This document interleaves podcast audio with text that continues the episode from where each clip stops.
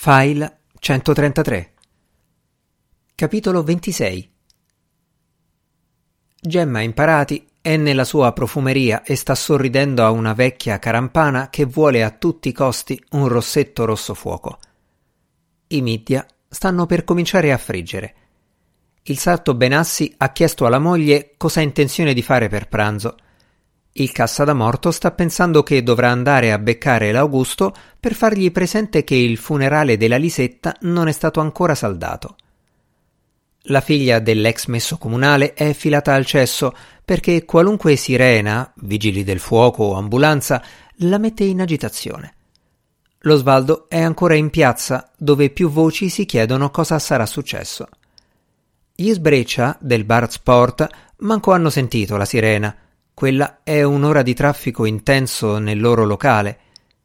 Il dottor Caraffa ha spiegato al Bazzi che la povera Tripolina è morta senza soffrire, un arresto cardiaco e via.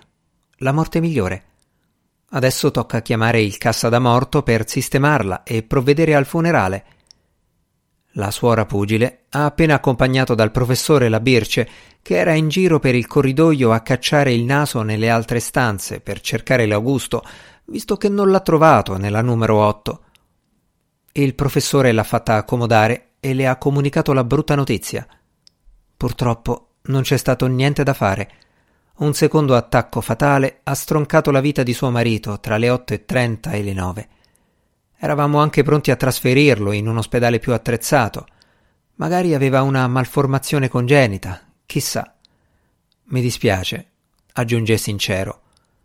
Poi tace e la guarda.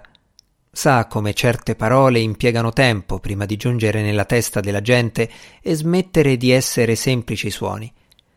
Solo allora la gente capisce. Ognuno ha i suoi tempi. A volte ci vogliono ore.